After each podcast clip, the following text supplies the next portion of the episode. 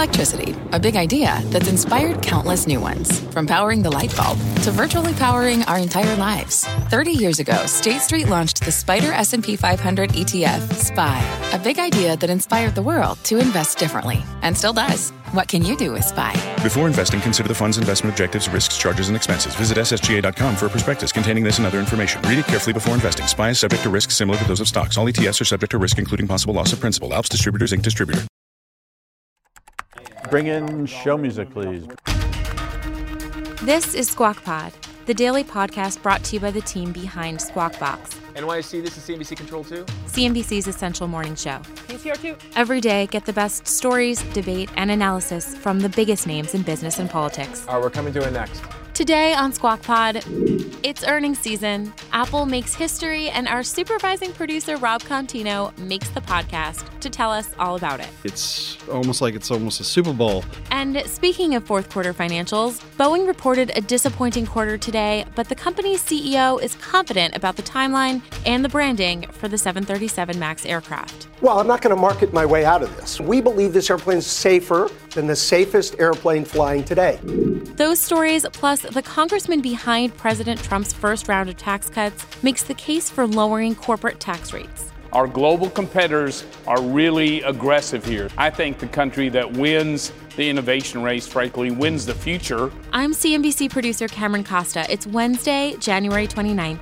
Squawk Pod begins right now. Stand Becky by in three, two, one. Cue, please. Good morning, everybody. Welcome to Squawk Box here on CNBC. We're live from the NASDAQ market site in Times Square. I'm Becky Quick along with Joe Kernan and Andrew Ross Sorkin. L Brand CEO Les Wexner is reportedly now in talks to step down from that position. Also said to be exploring strategic alternatives for Victoria's Secret's brand. That's a euphemism for, well, maybe putting the company up for sale effectively. The Wall Street Journal saying the talks are ongoing. 82-year-old Wexner is the longest-serving CEO of an S&P 500 company. He built Abercrombie and Fitch the Limited and Victoria's Secret into a national chain. But last year, Wexner drew attention, uh, of course, for his association with disgraced financier Jeff Epstein. Uh, Epstein, of course, managed Wexner's wealth for two decades. Um, Wexner had owned the home that was on Fifth Avenue that was effectively given to Epstein. There were all sorts of questions I mean, that about was, that transaction. That was the so nexus. many other transactions. That re- he w- really was the nexus about for Epstein's all of his contracts. all of it. Uh, he says, He of gave, course, him, he gave him the money to ran, run first. Oh, and right. that's kind of where he and, built the and a lot of of connections. With He says that he was hoodwinked uh, by Epstein. Obviously, uh, there's outstanding questions uh, about that. Uh, on particular, in particular, on this Victoria's Secret piece, though, there's there's a couple of things going on. The Epstein, the, I think the Epstein piece is a cloud that overhangs all of this, but really, there's the larger issue of just the changing. Um, Shift in retail, changing shift in No. Well, that's what happened cultural, cultural, uh, c- the sort of no the, the more culture in fashion America show. There's- They canceled the fashion and- show that they started, they created back in the 1990s to kind of go up against Yep. uh, L Brands and all of the other big bra The companies. fa- that, were that out famous Vanity show it ran on CBS for so many years. Right, and that was something that I think in this environment has died down. But look, it's this is also an indictment of Les Wexner's strategy of really doubling down on the stores and the malls and Right. getting rid of some of the catalog sales and th- some of the other things that Yep. They've been doing. His he said, I think in an interview with the Journal. Maybe two years ago, said that look, he- he has history on his side. You can go back 5,000 years and watch people going to these bazaars and going to these shops all the way back to Roman times. But really, what the change we've seen in the retail environment has been drastic. It's the stores that are in the malls that have had the most trouble trying to lure in traffic. Yeah, he's not that old. I just looked. Up, He's 82. I googled. He's 82. People also search for Prince Andrew Yeah. and Ghislaine Maxwell, Yes. Or however you say her name. But uh, you know, Yep. if you search for someone and those are the two names that come, Come up. Pr- Yeah, I mean Prince Andrew. That would not have been the case, but it is now. Talking about the coronavirus, I want to bring you an update on where things stand right now. The death toll climbing once again overnight. China now saying that 132 people have died from the virus. The number of confirmed cases in mainland China are up 25% to over 6,000. Companies taking additional precautions in response to the growing threat. Here's what's happening Starbucks announcing it will close half of its stores in China to help stem the spread. That's half of its stores. Toyota says it's halting production in China until early February. British Airways now suspending all flights to China over virus concerns, and AB InBev saying it's temporarily suspending production at its brewery in Wuhan. Tencent is extending the lunar holiday break for its employees now until February 9th. So all this getting pushed out. You're seeing, seeing it, you're feeling it. Overnight, a chartered plane carrying more than 200 Americans from Wuhan, China, the epicenter of the coronavirus outbreak, landed in Anchorage, Alaska, shortly after 9:20 p.m. That was local time to refuel, though. All passengers deplaned and have been screened for the virus. This comes as airports around the U.S. are trying to step up their checks. If it's a 14 day incubation period and it takes two days or whatever to test the blood, whether you have it, uh, as people come in, Well, what do you just say? What do you say? How you feeling? The three of us wouldn't get through, probably. No. If you have any, if you have any fever, Right if you have anything else that's going there, but uh, not knowing any of these issues does complicate that. It's a big week for corporate earnings. That is to say, this week, companies report their financials for the previous quarter. Many of those companies report during our live TV broadcast, which means the anchors and the producers are juggling a lot. I asked one of the people overseeing it all, my boss, One, or two, one of them three, at four, least, five, Rob seven, eight, nine, Contino, about all of our coverage. I'm a supervising producer of Squawk Box. Uh, I've been with uh, CMC, the company, for about 25 plus years now. And uh, I make sure, you know, the train keeps moving, rolling along for Squawk Box. You know, make sure everything, if anything happens later in the day, that it gets translated and moved along to uh, the morning. So we make sure the show is uh, all prepared. We treat it like an event. Um, some of these earnings days, especially when we had a day with. Um, you had a day with Boeing. You had a day with uh, McDonald's and General Electric, and also you're reacting to Apple. So uh, some of the biggest names on the planet reporting their results, and investors want to know um, what they should do with their money. So to put that together, we make sure we're prepared and lined up with the right voices to react um, on a moment's notice because we want to get it out as fast as possible. So one of the companies you just mentioned, Apple, that was a big part of Squawk Box programming this morning, and it's going to be part of CNBC's coverage for the rest of the day. Walk us through the editorial decision making there. Well, with a name like Apple and its you know trillion plus market cap and uh,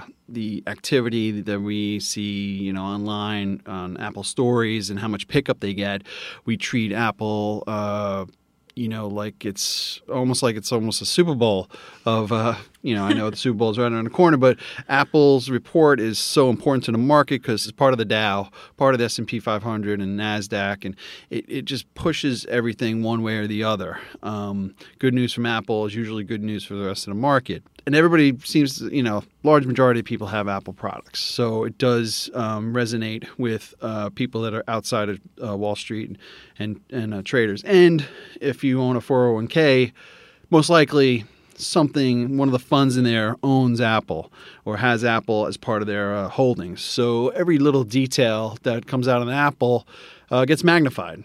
And um, we, we kind of try to roll with all those punches. We try to keep a team together, especially on earnings day, to make sure we nothing falls through the cracks. A company achieving one of the biggest quarterly profits for any public company in history. Net profit uh, was up 11%. This is profit. $22.2 billion for the quarter. Apple gave an, an upbeat view of the current quarter, but said the coronavirus means that there's less visibility in Apple's outlook. Uh, wearables business surged 37% uh, in the quarter. I'm headed to an Apple store today to get some new, uh, ones? AirPods. Yeah, for my, for my son. Look out. I don't know what he did. Virus Man is coming. He's hard on everything. but anyway, got it. Yeah, Virus Man's coming to the Short Hills Mall. Good, clear out. I'd like a, a clear path because there never is one at the Apple store there. Anyway, that uh, segment includes AirPods and watches. Someone tweeted me about silicone um, covers that they Make sure just they stay in your purchased to for these yeah, but if things you get the that new work AirPods, really well. it, they I should can get already some have the for seal. myself. You should because they have the seal. It's better for, for people like you who think that they're dropping out of your ears. They are dropping out of my. I, I reverse them, Get and the that's new the only one. thing. Get And the I, new and, one. it- and it makes it look. I saw myself. uh, Someone took a picture, and I had them in, and it makes me look even more ridiculous than when they're in normally. They're like Get the new ones. when I'm anywhere in the world, and I see someone on an iPhone, and they're wearing AirPods. It, it becomes clear to me everyone in the world has an iPhone, and everyone in the world has an AirPod, and someone sold it to them, and they're that's how you do ninety billion dollars in a quarter. Yeah, Brian, in sales. Uh, Brian Sullivan put out a very interesting statistic Yep. last night. He said that About the the, revenue for the wearables is now 25 billion, which is the same as Starbucks revenue, and that's what they've done in the last five years with wearables. There's no flying car with Apple TV yet. All it is are iPhones. People and thought though that it was, but remember people didn't give them enough credit for the watch. They didn't give enough credit for the headphones. what's wrong with your voice? They didn't give enough credit for any Right. of these things. What's wrong? What's with wrong my with your nose? What's wrong with my nose? What's wrong? I have a Kleenex. No. I've got my hot water. No arguing today. having these I can't. Yay, this is whatever. perfect. It's a squat Whatever you, anything you say, infirmary. I'm just Right. going to say That's- Andrew's right. If that's the case, then we're going to make sure you guys are sick forever from now on. Oh boy. I feel like I might be. Uh, anyway, App- Apple, um, it, you know, and not only that, it's going to be over 1.4 trillion Yep. today. It's going to go from one trillion to. Well, I mean, I'm not making a forecast, but we waited for a trillion for so long, and it's just like, Cheese will be next. Coming up on Squawk Pod, the other big fourth quarter financial story today Boeing. Almost like Apple, we treated Boeing like a, an event today. We hear from the CEO of Boeing on the results and the 737 MAX. As Calhoun said, they have their timetable, but they know it's really up to the regulators. It requires a lot of discourse, a lot of back and forth with the FAA and the certification process. But we think we've been realistic about that. We'll be right back. What's on the horizon for financial markets? At PGIM, it's a question that over 1,400 investment professionals relentlessly research in pursuit of your long term goals. Specialized across asset classes, but united in collaboration, our teams provide global and local expertise. Our investments shape tomorrow, today. Pursue your tomorrow with PGIM, a leading global asset manager.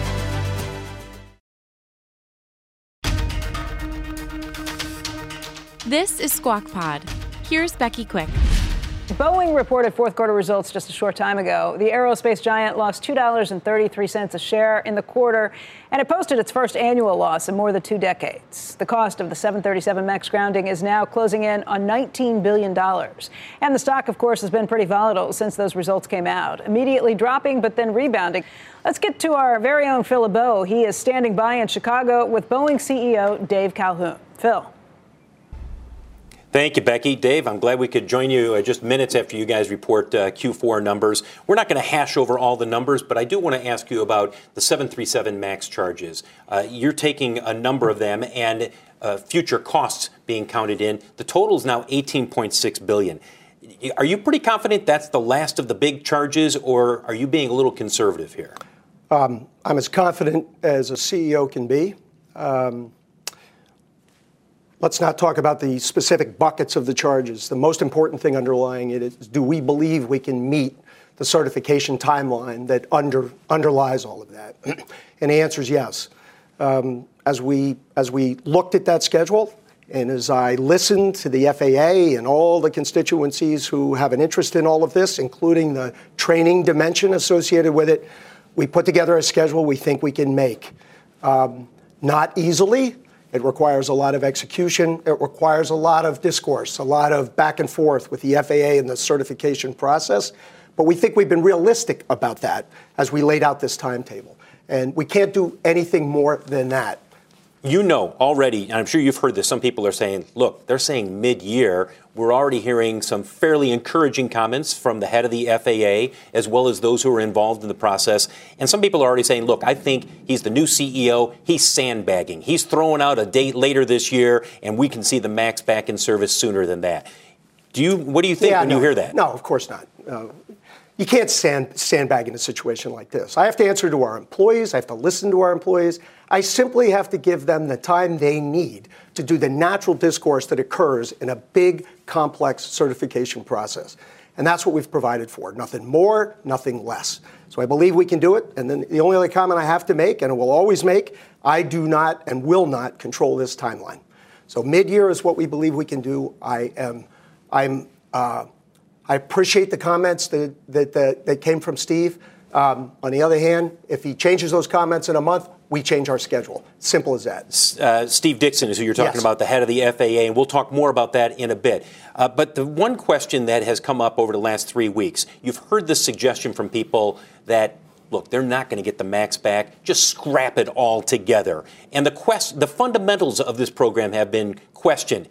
I know from our conversations that bothers you because you believe in this airplane. totally. Why, why do you believe? Why should people have confidence in the MAX? If we didn't believe that we were going to field an airplane that was safer than the safest demonstrated airplane that's out there today, we wouldn't do it. That's what the FAA wants. That's what Boeing wants. It is a fundamentally sound airplane. The uh, scrutiny it is getting now, um, the tests are exhaustive, uh, the documentation is clear, the training recommendations are as, as robust as they could possibly be. Um, if I didn't believe in all of that process, if our people on the ground didn't believe it, I wouldn't be sitting here in front of you today with a schedule that, like we've laid out. Steve Udvar-Házy, a longtime veteran of this industry, chairman of Air Lease Corp, who has said, look, you know, I'm not sure that this plane should remain the 737 MAX. The name should be dropped completely. You've called that idea silly. Why? Well, I'm not going to market my way out of this, right? So, yeah, I love Steve. I was with him a couple of days ago. Um, and he's right in the sense that uh, the MAX has, a, has something attached to it today. Um, but again, we believe this airplane is safer than the safest airplane flying today. Every next airplane has to be that way. It has to be that way for Boeing. It has to be that way for our competitors. Um, so, uh, what we call it, trying to relabel it, trying to merchandise that, no. Uh, this plane will recover with a flying public when airplane pilots step on it, fly it, like it. And by the way, based on all the test flights we've had to date, which are which are many, mm-hmm. they do. So as, as all those pilots return, so will passengers. Joe, you've got a question here for Dave? I do. Um, so, Dave, there, recently there was another software uh, glitch that was spotted, and, and, there seem to be two schools of thought uh, uh, on more pilot uh, involvement or, or, more automated uh, systems for uh, for commercial airliners. And I think the president weighed in. You know, nobody flies anymore. Um, it, Boeing seemed to to even double down on going to more automated systems. Is that still the current thinking that, that you want to move further and further away from the pilot having uh, as much influence on, on the flight of the plane? Yeah, that's a, uh, that's a very complex subject, and it's a very important one. And I would suggest, with respect to every next new airplane post the, the recertification of this airplane, that decision and the guidance and the, regula- and the regulations that come out of the FAA are going to have to answer that question. It is, it's sort of clear to me that more automation will be required as we move forward um, to prevent, prevent uh, situations like this that occurred. Um, but I'm not completely sold on that. There is a big school that believes more flying time, more experience um, is in the best interest of the flying public. So uh, I'm not going to try. I'm not going to answer that question too decisively. I think I know which direction it's going, but we're going to have to work very closely with the global regulators to, to, to answer it before the next airplane is developed. Hey, Dave, I, am not sure I understood the answer. I realize you can't answer all of it right now, but it sounded to me like you were leaning towards more automation because of what happened in this situation. But I'd argue the automation is what caused this to begin with. It could have been pilot problems on top of that, but it was the, the, the MCAS system that, that started the whole thing. Yeah, I don't, I, am not sure I agree with that conclusion, Becky. Um, and I don't want to answer the big question about how much pilots should fly or not on the basis of the MCAS experience in those instances. In those instances, we wish MCAS was different and it didn't add to the complexity to that boundary condition that caused the problem. So we wish that hadn't happened, and the, and the changes that we've made to the flight control system now and being certified today would, would not have created that instance. So I don't want to infer that it was automation that caused those instances. I, uh, I, uh, I think in those cases, we, we didn't get it right in a boundary condition that some inexperienced pilots had to deal with. That's a Boeing problem and a very specific and discrete problem. Hey, Dave, uh, to the extent that investors and analysts are going to be watching you today, looking through these numbers, listening to this interview, and saying effectively, do I trust this guy? Do I, do I trust the numbers he's putting out? Not that the numbers are inaccurate, but the confidence that he has or doesn't have uh, in when things are going to happen or not going to happen. My question to you is what do you think's changed for you? What were the lessons Uh, since, frankly, we saw you uh, on our air back in November, uh, and you had confidence in your predecessor uh, and in the expectations of when this plane was going to get back in the air. Andrew, listen, it's a great question. It's a question that hits me head on every time I'm with any audience, internal or external. Um, you, uh, the media, my uh, customers, our employees, they'll judge me every step of the way here. I'm not going to predict it's going to be perfect. Um, but what I will do is I will, I will put realism into every one of our assessments every step of the way, and I will listen to everybody that's involved directly in the process. And as I listen and I help them resolve the anxieties they may have at any point in time during that process, everybody will gain confidence. I believe that. And we do need confidence as we launch this airplane. Um, but the underlying engineering of the airplane, the demonstrated performance outside that one moment where boundary conditions were not provided for, um, I believe in this airplane. I believe in the engineering of it. I believe in all the fundamentals. Um, and we can get this exactly right. And as I said before, if we didn't believe, or if anybody in this process didn't believe we were going to field an airplane that's safer than any airplane in the sky, we wouldn't do it. Dave, how would you characterize the, the current relationships with, with your customers and the major carriers? Is it cordial? Is it uh, are, are they asking for more information? Or do you, do you, do you speak to them a lot? Uh, do you dread speaking? I mean, where does it stand right now with, with, with how that's going with all the your biggest customers? Well, listen, I, I do know them, um, and I've known them for quite some time, and I would never describe our discussions today as cordial. Um, they are very direct, um, but they are incredibly supportive of the Boeing company and the products that we field. So they just want us to get back on track. They simply want us to get back where production's stable, predictable. They get their airplanes exactly when they need them. I think we have handled that discussion as well as it could be handled, maybe with not quite as much transparency. And I think getting back to Andrew's question, um, I think transparency of the lessons I've learned over the last year, um, uh, that is where Boeing fell short. And uh, we will not fall short on that subject under my leadership. Um, it will be uncomfortable, but we will be transparent on every subject, whether it's training, whether it's the certification process, um, everything along the way. Um, leadership, culture, all those things are fair game. I get it. Um, but you'll know what I know. Dave, let me ask you about culture because when you saw those emails, and you've known about the emails, but when you released them, I think the public looked at this and they said, look, you've got some employees who are calling the MAX a plane designed by clowns, supervised by monkeys. I wouldn't fly on it. A, what was your reaction the first time you saw those messages? Stomach turned, just like yours would, just like anybody's would. Um, so I, I, don't want this to get confused. Um, so I believe that that kind of uh, language and the IMs that were disclosed um, and I wish they'd been disclosed inside the company a long time ago, not while we're in the midst of recovery three years later. Um, that language is horrible. Um, it existed. Uh, trying to indict the rest of the Boeing culture on the basis of those few, um, I won't go that far, but somehow, some way, leadership allowed that to happen. That's unacceptable and it can't and it can't be it can't be allowed to happen in the future. And anybody who sees it has to be willing to raise their hand, talk to the leadership of the company, and then we have to be decisive about it.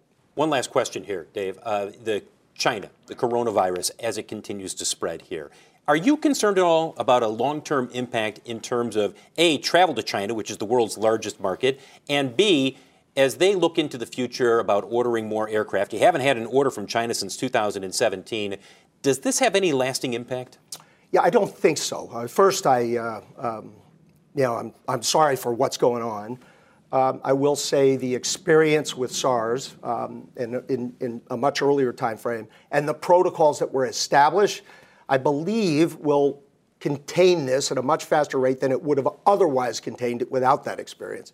And I believe all those protocol, protocols will get perfected as we deal with this. So everybody's doing everything they can to support those protocols, um, to limit uh, ultimately the number of people affected. um, but I don't believe it'll have a long term effect. Dave Calhoun, President and CEO of Boeing, joining us first on yep. CNBC uh, just moments after the company releases Q4 earnings, a loss of 233. But it's the charges and the cost of the MAX that's going to get a lot of attention today. Guys, back to you. Okay, Dave Calhoun, thank you for that. And Phil LeBeau, thank you for bringing us that interview.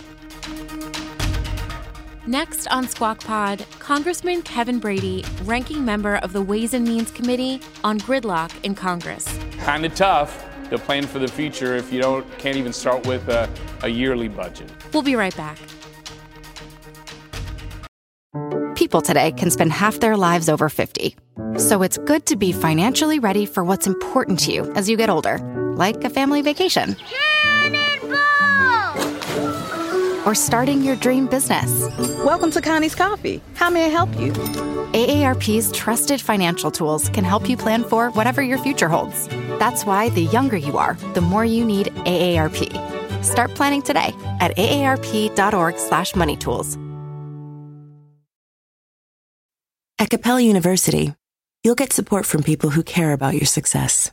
From before you enroll to after you graduate, pursue your goals knowing help is available when you need it. Imagine your future differently at capella.edu.